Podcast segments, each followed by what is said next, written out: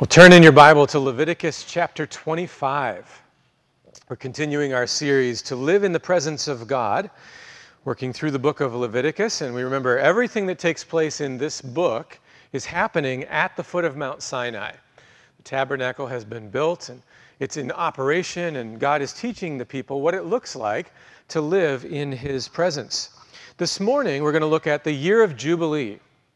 The year of Jubilee and that's Leviticus 25. If you were to visit in Philadelphia the Liberty Bell, you would see that it contains on it an inscription from our passage in Leviticus 25 this morning. According to the National Park Service, and now I'm, I'm reading from their website, the Liberty Bell's inscription is from the Bible, King James Version, proclaim liberty throughout all the land unto all the inhabitants thereof. This verse refers to the Jubilee, or the instructions to the Israelites to return property and free slaves every 50 years. Speaker of the Pennsylvania Assembly, Isaac Norris, chose this inscription for the State House bell in 1751. So the Pennsylvania State House bell is the bell that became our national Liberty Bell. So he chose this inscription in 1751, possibly to commemorate the 50th anniversary, okay, 50 years, just like Jubilee, of William Penn's 1701 Charter of Privileges for what is now the state of Pennsylvania, or the Commonwealth of Pennsylvania. The Charter of Privileges, and now I'm just explaining, names as the first liberty liberty of worship and liberty of conscience. Freedom of worship, freedom of conscience. It then goes on to say that anyone who believes in Jesus Christ as Savior of the world is eligible to hold government office. Now, in the days of our country's founding, we had a much greater understanding of where true liberty actually comes from. But that's just kind of background for what we're going to look at today in Leviticus chapter 25 as we look at the year of Jubilee. And it's a long chapter, so we're just going to kind of walk through it section by section and learn about it as we go, comment on it as we go. So as we begin, let's look at the first seven verses. And this is setting us up with the Sabbath year, which happens every seven years, and that lays the groundwork for what we're going to see in the rest of the chapter regarding the Jubilee year. So, Leviticus 25, starting in verse 1. The Lord spoke to Moses on Mount Sinai, saying, Speak to the people of Israel and say to them, When you come into the land that I give you, the land shall keep a Sabbath to the Lord. For six years you shall sow your field, and for six years you shall prune your vineyard and gather in its fruits. But in the seventh year there shall be a Sabbath of solemn rest for the land, a Sabbath to the Lord. You shall not sow your field or prune your vineyard. You shall not reap what grows of itself in your, har- in your harvest, or gather the grapes of your undressed vine. It shall be a year of solemn rest for the land. The Sabbath of the land shall provide food for you, for yourself and for your male and female slaves, and for your hired servant, and the sojourner who lives with you, and for your cattle, and for the wild animals that are in your land. All its yield shall be for food. So every seventh year in Israel was to be a Sabbath year. In that seventh year, there is to be no planting, cultivating, harvesting, not officially, um, not like bringing in a major harvest. Everything that grew, everything that the land produced, without the people working the land, was available to eat, though.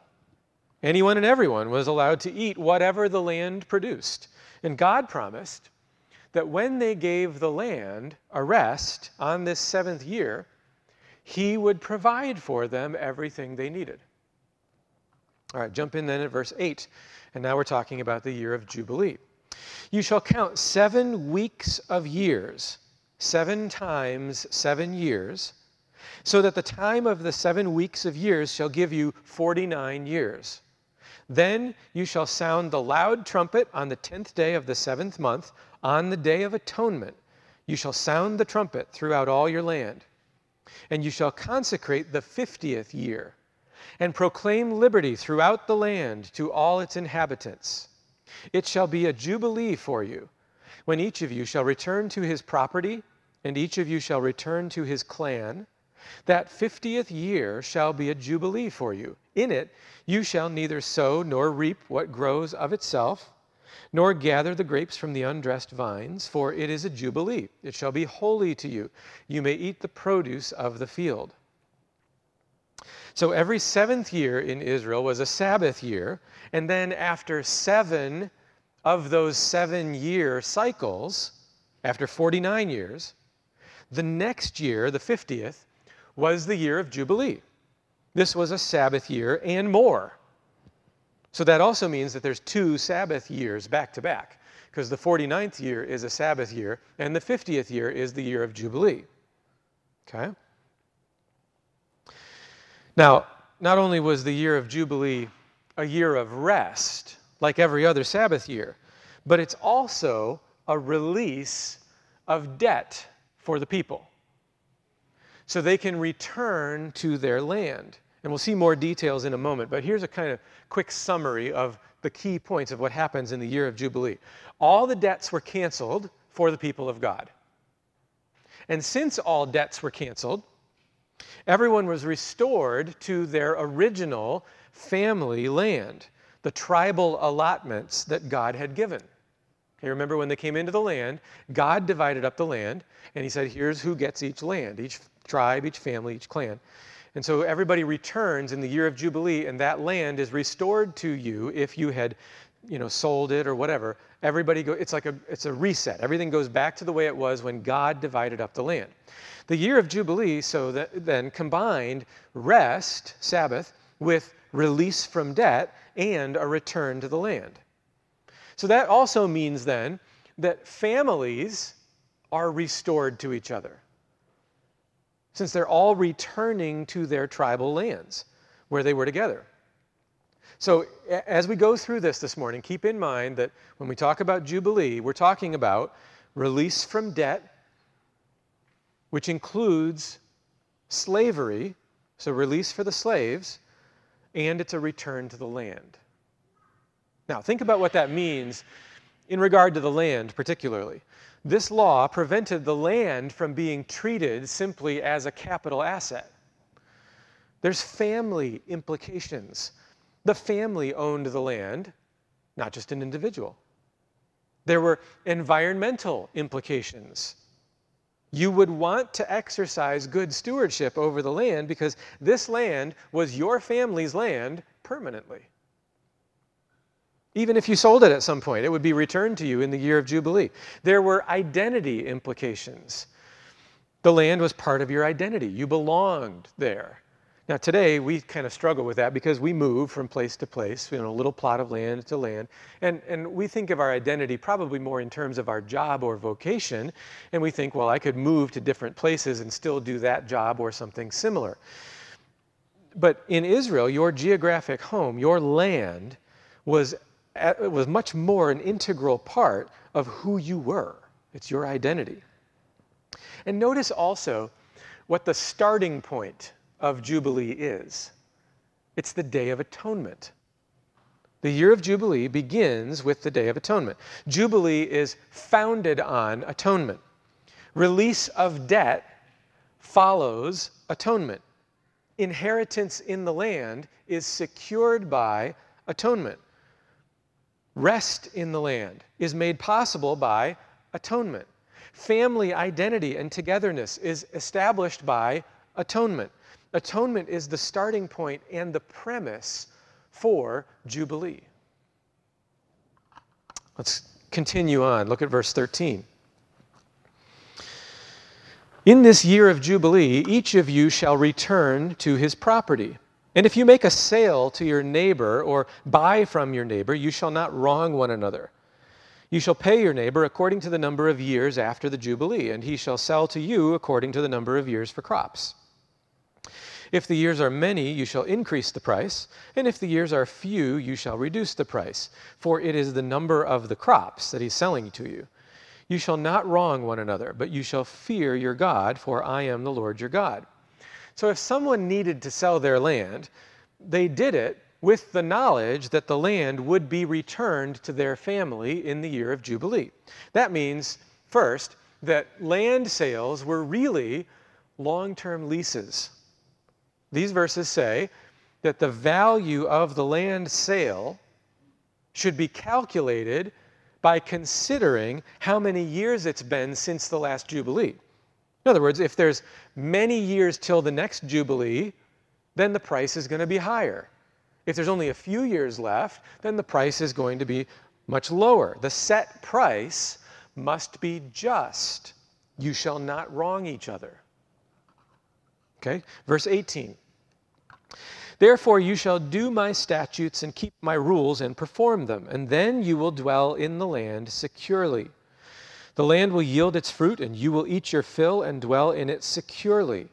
And if you say, What shall we eat in the seventh year if we may not sow or gather in our crop?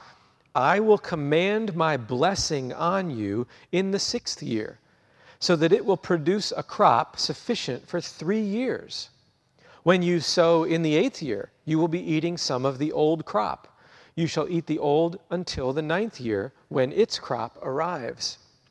So, when God's people are faithful to obey his law, they will find safety, security.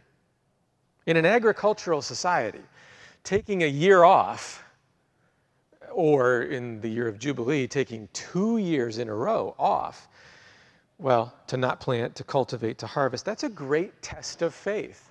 And what does God say? God says, Trust me. In fact, the word in verses 18 and 19 that shows up there as security, that word means both the fact of safety and security that God is promising and the feeling of security that comes with it. God's people are truly safe in God's hands. And obedience to Him brings confidence and boldness. All right, now verses 23 and 24. Now, these are two short verses, but there's, a, there's a, a lot of really important ideas connected to this. Verses 23 and 24. The land shall not be sold in perpetuity, for the land is mine. For you are strangers and sojourners with me, and in all the country you possess, you shall allow a redemption of the land. So, first of all, note the clear statement that the land belongs to God. This is a crucial point to catch for a number of reasons. Psalm 24, verse 1 says, The earth is the Lord's and the fullness thereof. God owns the whole earth and everything that it produces, it's all His. He then gives it to us as His stewards, so the land should be treated the way that God says it should be treated. And God says that the land was to have rest. In fact, if Israel disobeyed that, God said He would kick Israel out of the land so that the land could have its rest. And it happened.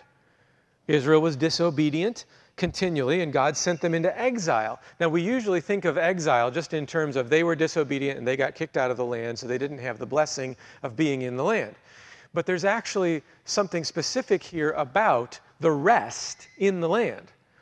Listen to how Second Chronicles 36, verse 21, describes this. God sent into Israel into exile, it says, to fulfill the word of the Lord by the mouth of Jeremiah until the land had enjoyed its Sabbaths.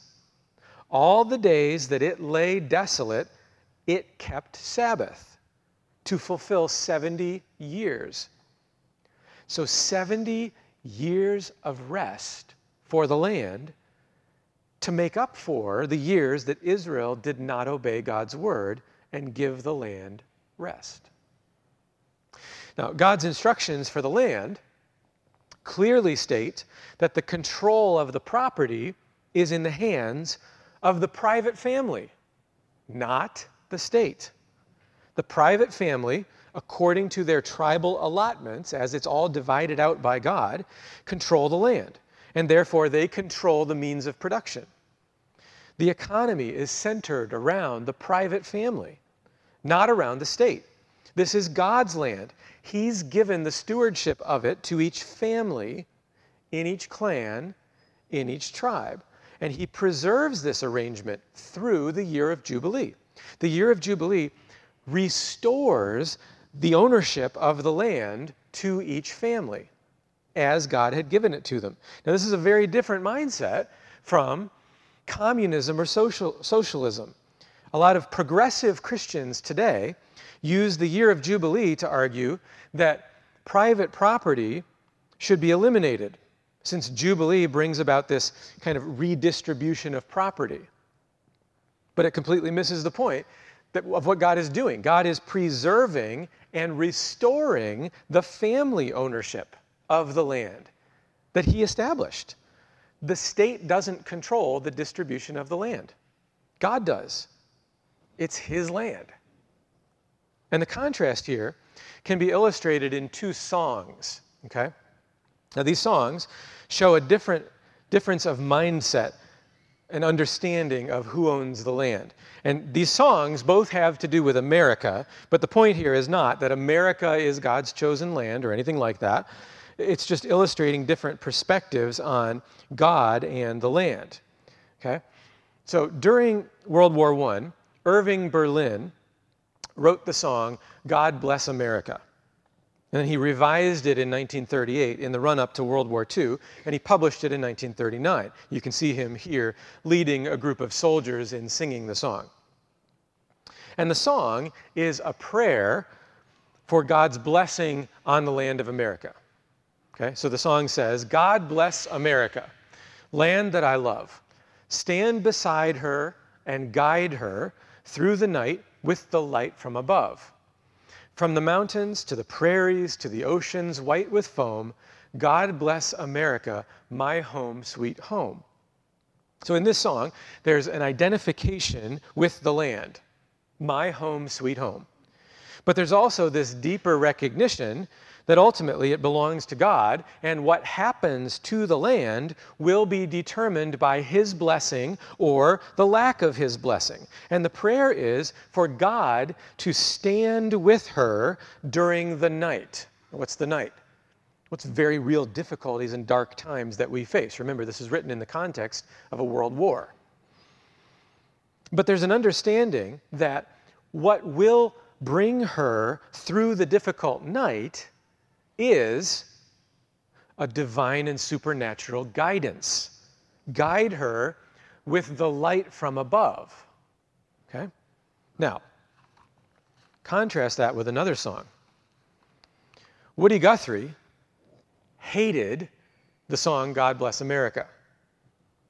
He was a communist supporter. He attended communist events, was a member of the Communist Party. He was a vocal supporter of Joseph Stalin. In response to the popularity of Irving Berlin's song, God Bless America, Guthrie wrote his own song about the land. This land is your land. Okay? And it says, This land is your land, and this land is my land. From the California to the New York Island, from the Redwood Forest to the Gulf Stream waters, God blessed America for me. This land was made for you and me. Now, Guthrie is saying God may have blessed America at some point in the past, but this land belongs to me, it belongs to you. Now, his political leanings kind of come out in some of the verses that are less well known. For instance, was a high wall there that tried to stop me. A sign was painted, said private property, but on the back side it didn't say nothing. God blessed America for me. This land was made for you and me. And the point here is the land said, the sign said private property, but he didn't listen to the sign. That's how he knows what was on the back or what was not on the back, because he didn't, he ignored the sign. He's saying he doesn't agree with the concept of private property. That was a central idea of Karl Marx, and Woody Guthrie loved the writings of Karl Marx. People are getting too wealthy. The land should be owned collectively by all of us. But his true feelings kind of come out most clearly in the final verse. One bright sunny morning, in the shadow of the steeple, by the relief office, I saw my people. As they stood hungry, I stood there wondering if God blessed America for me. This land was made for you and me. So, poverty, for Guthrie, is evidence that God apparently has not really blessed America. Notice where the poor are standing. They're standing in the shadow of the church, but where do they get their relief? Does it come from God? It comes from the relief office, from the state. God's design, though, is night and day different from socialism. First of all, notice that it's only the land that is returned to its original owner. This is not a system where all the goods and money are redistributed by the state. And second, what is the purpose of the Jubilee? The land is restored to its original private owners, designated by God. The state doesn't decide who gets the land. God's design here preserves private ownership, it protects private ownership. If circumstances occur to you such that you fall on hard times and you have to sell your land, God's design ensures that the land will stay in your family.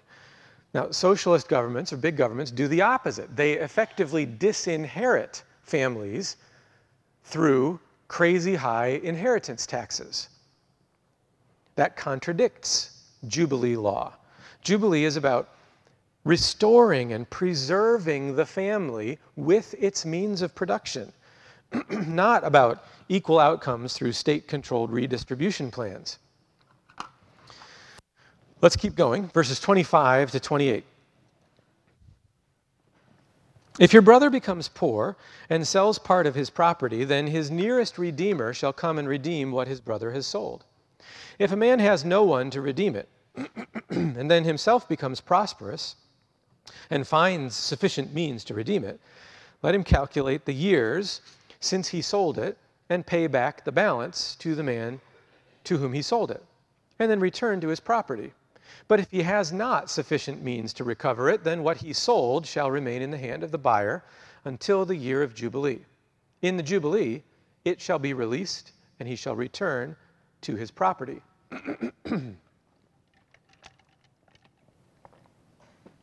so, if an Israelite was compelled, because of poverty, to sell his land, his closest kinsman was required to redeem the land for him.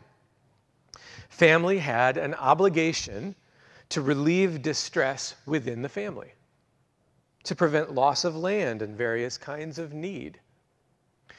Now, the kinsman redeemer here is a picture of Christ. And I wish we had more time. There's a lot more we could say here, and I'll just say if you want to dig into that idea, go back to the series we did on the book of Ruth many years ago. We talked at length about the kinsman redeemer because that's one of the main things that book of the Bible is displaying for us, okay? But let me just summarize for now. Christ is our kinsman redeemer, our older brother who redeems the land, frees his kin from slavery, and marries his bride to redeem her and her property, preserving his people and their inheritance. Verse 29 If a man sells a dwelling house in a walled city, he may redeem it within a year of its sale. For a full year, he shall have the right of redemption. If it is not redeemed within a full year, then the house in the walled city shall belong in perpetuity to the buyer throughout his generations. It shall not be released in the Jubilee. But the houses of the villages that have no wall around them shall be classified with the fields of the land. They may be redeemed, and they shall be released in the Jubilee. As for the cities of the Levites, the Levites may redeem at any time the houses in the cities they possess. And if one of the Levites exercises his right of redemption, then the house that was sold in a city they possess shall be released in the Jubilee. For the houses in the cities of the Levites are their possession among the people of Israel. But the fields of pasture land belonging to their cities may not be sold, for that is their possession forever. So a house within a walled town could only be redeemed in the first year, and the exception to that was the home of a Levite. God's design for the Levites was that they have a permanent home within various cities spread around the land in order to carry out the religious education of the nation. If a town or a city was unwalled, it was considered to be part of the fields, and all of the fields were the land that God had allotted to the tribes. All right, verse 35 If your brother becomes poor and cannot maintain himself with you, you shall support him as though he were a stranger and a sojourner, and he shall live with you. Take no interest from him or profit, but fear your God, that your brother may live beside you. You shall not lend him your money at interest, nor give him your food for profit. I am the Lord your God, who brought you out of the land of Egypt to give you the land of Canaan and to be your God. So we see here that taking advantage of and making money off of the poor is forbidden. Our federal programs that are supposed to provide relief to the poor but actually provide more money to the bureaucracy violate at least the spirit of the law of Jubilee here because they're violating God's design. The word profit in verse 37 can also mean nourishment. So we're not to be fed on our neighbor's poverty. We're supposed to deal with compassion towards those who are in need. Verse 39 then If your brother becomes poor beside you and sells himself to you, you shall not make him serve as a slave. He shall be with you as a hired servant and as a sojourner. He shall serve with you until the year of the Jubilee. Then he shall go out from you, he and his children with him, and go back to his own clan and return to the possession of his fathers. For they are my servants, whom I brought out of the land of Egypt. They shall not be sold as slaves. You shall not rule over him ruthlessly, but shall fear your God.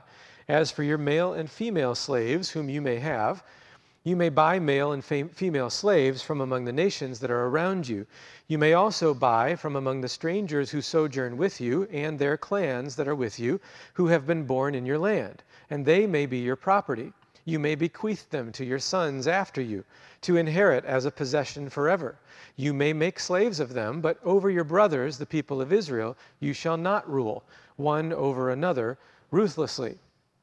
Okay, so here we have regulations regarding slavery or indentured servitude. If an Israelite had no other recourse to clear their debts, they could sell themselves into service. But if someone did this, the owner was to treat them as a hired worker. The owner could not take advantage of them, and their work was to be compensated. It contributed toward paying their debt. And in the year of Jubilee, they were set free. So this slavery was not permanent, it had an end point, either when the debt was paid or when the year of Jubilee arrived. The situation was different with foreigners. They became slaves and stayed that way. They could be passed down to subsequent generations, but they could also convert. Exodus 12:48 says, "If a stranger shall sojourn with you and would keep the Passover to the Lord, let all his males be circumcised, then he may come near and keep it. He shall be as a native of the land." So, the foreigner who converted was to be treated as a native of the land, and that would mean that they would be set free in the Jubilee. So you have this kind of uh, living picture that if you belong to God, then you get to be free. And if you don't belong to God, then you don't get to be free. It's a living picture that, that was kind of carried out within the life of the nation of Israel. Now, I think we need to be careful when we talk about issues like slavery. And here's why I, this may surprise you a little bit. Our tendency is to adopt the mindset of the age that we live in and to simply say that slavery is wrong. But that would contradict Scripture. We should not apologize for God's Word. And people try to apologize for God's Word and explain it away and end up undermining the authority of God's Word. Let me explain a little bit with this issue of slavery. First of all, the Bible condemns the slave trade. So, treating people as an economic asset to be traded the Bible condemns the slave trade. The Bible also condemns racism. So, race based slavery would have an element intertwined with it that would be against God's word. Many of the ways that slavery has happened in our world has not been in line with God's law. So you can even look in our own country's history and you can see plenty of examples of slavery that was race based and was cruel, that does not in any way conform to God's law.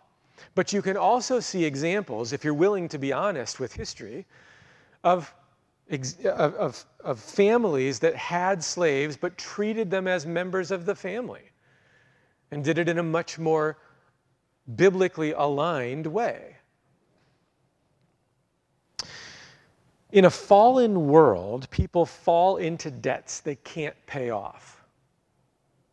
Slavery, indentured servitude, is a way to fulfill those debts. So the Bible instructs slaves to work well for their masters because they're really working for God. And the Bible instructs masters to treat their slaves fairly and charitably, even as members of the household. In Deuteronomy 23, think about this for a minute. The people are forbidden to return a runaway slave to his master. Now, what would that mean for you if you're a master? Well, it would mean that you would have a very strong incentive to treat your slaves well so that they have no reason to run away. Now, having said all of that, I think it's also true that the logic of the gospel demonstrates that freedom is to be preferred. Slavery is a result of sin. Slavery itself isn't sin, it's a result of sin in this world that we live in. And as sin's effects are rolled back by the gospel, getting rid of slavery is a good thing. The gospel means freedom from our spiritual debts, and our physical and financial reality should reflect that. While Paul gives instructions to masters and slaves about how to live honorably in those relationships. He also tells slaves to take any legitimate opportunity for freedom. So we don't need to say that slavery is morally wrong in order to work for its elimination. Sin is wrong, and slavery is a result of sin, but God doesn't outlaw slavery Instead, he regulates it and shows how to honor him whether you're a slave or a master. So, our Christian responsibility today here is, I think, number one, to be honest about what Scripture says, and number two, to work toward freedom, because that's God's ideal. That's how He designed us. Let's move on. Verses 47 to 55. If a stranger or sojourner with you becomes rich, and your brother beside him becomes poor and sells himself to the stranger or sojourner with you, or to a member of the stranger's clan, then after he is sold, he may be redeemed. One of his brothers may redeem him, or his uncle or his cousin may redeem him, or a close relative from his clan may redeem him. Or if he grows rich, he may redeem himself. Notice there the possibility of growing rich while in slavery he shall calculate with his buyer from the year when he sold himself to him until the year of Jubilee. And the price of his sale shall vary with the number of years. The time he was with his owner shall be rated as the time of a hired servant. If there are still many years left, he shall pay proportionately for his redemption some of his sale price. If there remain but a few years until the year of Jubilee, he shall calculate and pay for his redemption in proportion to his years of service. He shall treat him as a servant, hired year by year. He shall not rule ruthlessly over him in your sight. And if he is not redeemed by these means, then he and his children with him shall be released in the year of Jubilee. For it is to me that the people of Israel are servants. And that word servants also can be translated slaves. They are my servants, whom I brought out of the land of Egypt. I am the Lord your God. So, as soon as possible, an Israelite in slavery is to be redeemed. The master is to be compensated properly, that's justice, but God's people are to live as free people, as far as it is possible.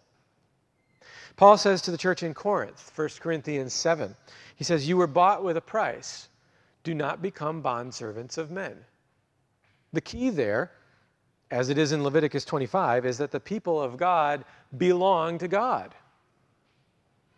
Look again at verse 55, the last verse in, Le- in Leviticus 25. For it is to me that the people of Israel are servants. They are my servants, whom I brought out of the land of Egypt. That's why slavery was always temporary for God's people. You ultimately belong to God, and belonging to someone else obscures that fact temporarily. So, as much as it's possible, live free. The Jubilee laws resonate with the story of the Exodus. Both stories begin with national sacrifice. The Exodus, it's the Passover lambs. With Jubilee, it's the Day of Atonement and the, the, the offerings of that day. Both of them proclaim the liberation, the freedom of an enslaved people. And both of them have as their end goal restoring the people of God to the land that God had promised them. Jubilee wiped clean each person's slate of debt. Sin has created an insurmountable spiritual debt for each of us. Jubilee signifies the cancellation of that debt for the people of faith. And it's accomplished, of course, by Jesus. Now, when Jesus was here, in Luke chapter 4, we read about him coming to the synagogue in Nazareth, and he's asked to read from the scriptures and comment on it. And he turns to the scroll of Isaiah, and here's what he reads The Spirit of the Lord is upon me, because he has anointed me to proclaim good news to the poor. He has sent me to proclaim liberty to the captives and recovering of sight to the blind, to set at liberty those who are oppressed, and to proclaim the year of the Lord's favor. Good news to the poor, liberty to the captives, the year of the Lord's favor. That's Jubilee. That's what Jesus is saying. And then Jesus tells them, Today, this scripture has been fulfilled in your hearing. Jesus is telling them that Jubilee has arrived. In his death and resurrection, all who have faith would find ultimate release from their sin debts. They would find true freedom. They would be redeemed. They would be restored to their inheritance. They would be brought finally to the land where they would be reunited with their elder brother Jesus and God, their Father. They would find Jubilee. Now, I want you to imagine with me something this morning for a moment. I want you to picture, identify in your mind what it is that brings you security. Maybe it's your 401k, your retirement fund. Maybe it's your house, your cars. Maybe it's your health. Maybe it's your job security. Maybe it's things like health insurance or life insurance, knowing that you have something to fall back on, okay? So, everybody have that in your mind. What is it that you find security in? And now I want you to imagine that a series of events happen in short order to take all of that away. You lose your retirement, you lose your job, you even lose your ability to work, you lose your health insurance, you find yourself facing a major medical issue, the bank forecloses on your house, you lose your cars. Imagine for a moment the feeling that you would have the loss, the despair, the hopelessness. There's nothing left to do. And now I want you to take that feeling and translate that into the spiritual and moral realm. You come to realize that all of your good works, everything you thought you were doing right, in God's eyes is worthless. You're stained by sin in every part. You're completely unable to become righteous. And it's not just this life that's on the line, it is an eternity of hopelessness that you're facing. Your sin debt that you owe to God is infinitely beyond anything that you could ever hope to repay. You are a slave to sin with no hope of ever finding freedom, you have nothing. And into that situation, God says, You're free. Your debts are completely forgiven. You're released from your sin debt, from your slavery to sin. And not only are your debts forgiven, but you now have in your account an infinite and endless supply of righteousness. You're free. That's the message of the year of Jubilee. That's why everything about Jubilee is founded on atonement. That's why the Day of Atonement brings about the beginning of Jubilee. Everything you lost because of sin is now restored to you and more. All the debts that you incurred have been paid off. You're free. Would you pray with me? Lord, as we think of what you were teaching your people with the year of Jubilee, may we understand the incredible gift that Jubilee is. That because of atonement, because you have paid our sin debt and carried our sins far away, we are now set free. You've designed us to be free people. And we've enslaved ourselves to sin and Satan. But you have come in the person of Jesus to rescue us. May we this morning have a sense, a greater sense of what you have done for us that, that our hearts would be lifted up in praise to you, that we would set our affections on you, that we would love you more because of what you have done. That because we've been loved so greatly, we would love. That because we've been forgiven, we would forgive. We sit at your feet as people who have nothing to bring you, nothing to offer. We have empty hands because all we bring is our own unrighteousness. And yet you tell us that if we simply look to you in faith, if we trust you, that you give us freedom. We thank you for that. We praise you for that. May you teach us to live out of that freedom. We pray this in Jesus' name. Amen.